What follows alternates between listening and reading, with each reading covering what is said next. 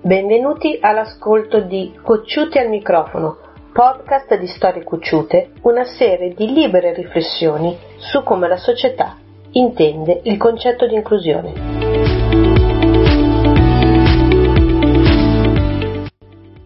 Intervista con Amideo Rosignoli e Giulia Lensi della Cooperativa Sociale La Ginestra di Piedi Siena sull'importanza dell'inclusione nei servizi educativi.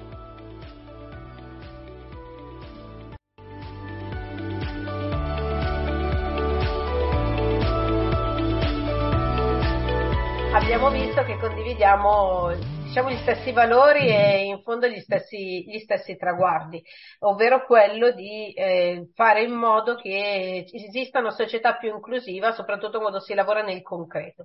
Uno dei temi che più affronto come storia cocciuta è proprio quello della socialità, cioè al di là dell'aiuto economico che è fondamentale, le normative, l'inclusione al lavoro sicuramente, però poi la partita si vince quando nella quotidianità ci si può incontrare tutti negli stessi ambienti e avere le stesse, le stesse opportunità.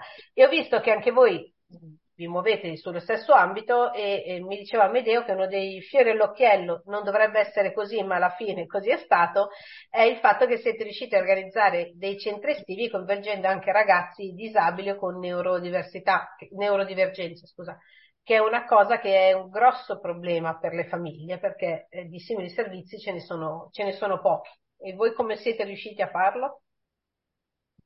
Allora, sicuramente con un grande lavoro di Giulia nei centri estivi di San Quirico d'Orcia, però quest'anno diciamo che abbiamo toccato, se si può dire, l'apice del, del, dell'inclusione, del, dell'inclusività, perché siamo arrivati anche in alcune settimane ad avere, diciamo, quattro casistiche certificate all'interno dei gruppi, se si possono definire, dei, dei normodotati.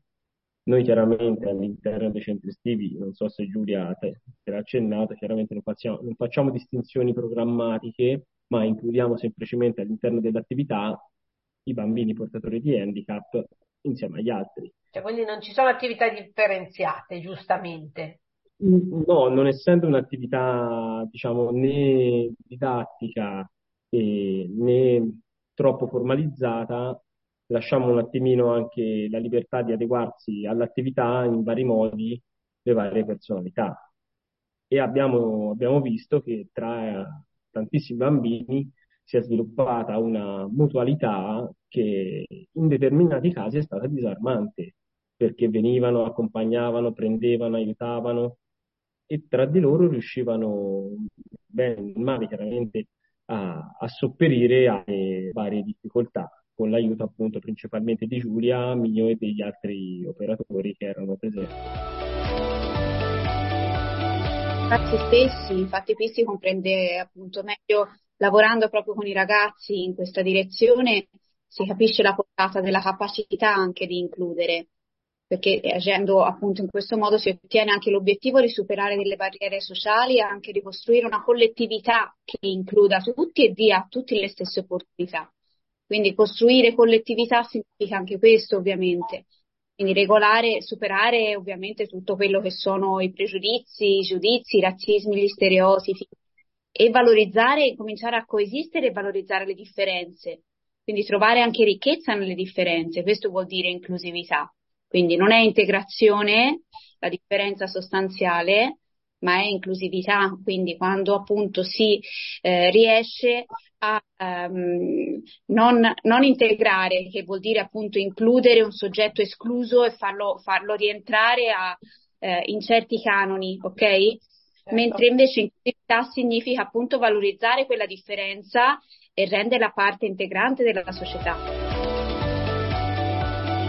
Eh, i ragazzi fanno meno fatica e sono più gli adulti che non è che siano bloccati poi dalla diversità, ma a volte dalla, dalle paure della burocrazia, mi accorgo. Quindi arriva la sicurezza, soprattutto negli ambienti istituzionali o, o semi-istituzionali, il terrore della sicurezza, della responsabilità li blocca anche là dove le cose potrebbero essere in fondo non così difficili. Eh. Creare una, una diversa società e collettività che nasce da, dalle cose più normali e più quotidiane. In questo mi aveva colpito anche il vostro nome. La vostra cooperativa sociale La Ginestra ha un nome che ha un significato che non è solo quello del, del fiore o della pianta a cui si riferisce.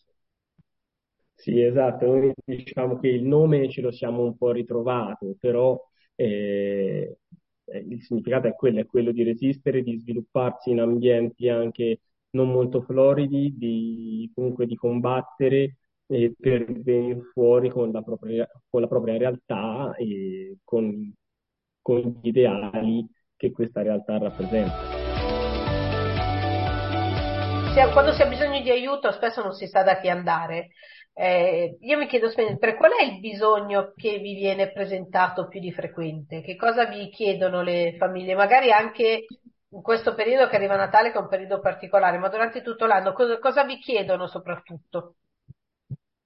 Ma tendenzialmente eh, assistenza e supporto in tutto quello che concerne appunto il, il percorso di crescita dei propri bambini. Eh, torniamo lì, ovviamente i bisogni sono più proiettati su un bisogno, diciamo, di supporto scolastico, educativo, oppure appunto assistenza eh, di, eh, di servizi, supporto di servizi extrascolastici, in modo appunto da dare modo ai genitori di lavorare quando i servizi scolastici non, non sono aperti. Difficoltà del genitore a volte a sapere eh, come, dove e a chi chiedere aiuto in caso in cui ci siano delle difficoltà in tutto quello che concerne il campo educativo e formativo della persona, quindi campo genitoriale, campo educativo de, dei propri figli e anche rispetto alla relazione con la scuola. Stiamo iniziando, piano piano stiamo vedendo degli ottimi appunto i, i frutti de, del nostro lavoro e del nostra, della nostra semina, e vediamo di, di proseguire in questa direzione. Il denominatore comune è sicuramente, dico purtroppo, ancora la mutualità che viene chiesta eh, oltre la scuola, perché ancora le nostre professioni molto spesso a volte sono equiparate er- erroneamente a un babysitting, e molto spesso il primo bisogno è quello: non, non so dove mettere mio figlio, mi dai una mano, cosa facciamo? E quello è il primo step per cui veniamo contattati spesso. Dopodiché poi uno inizia a snocciolare una serie di esigenze o problematiche per poi arrivare al, alla questione principale, che può essere magari un bisogno allo studio, oppure una difficoltà specifica, un servizio di logopedia. E purtroppo ancora la cultura nei nostri, nei nostri mestieri non aiuta. Questa cultura generale basata appunto Eh, mi serve un aiuto per posizionare mio figlio, non per capire i bisogni, non per capire di cosa, per capire strumenti compensativi, strategie diverse, e purtroppo ci interfacciamo molto spesso esclusivamente con questo primo bisogno. Poi le persone, fortunatamente viviamo in realtà dove si confidano, c'è appunto una buona socialità, e quindi si, si confrontano con noi anche in, in maniera indiretta, e poi vengono fuori tutta una serie di aspetti che in un primo momento invece sembravano o essere negati o stati esposti.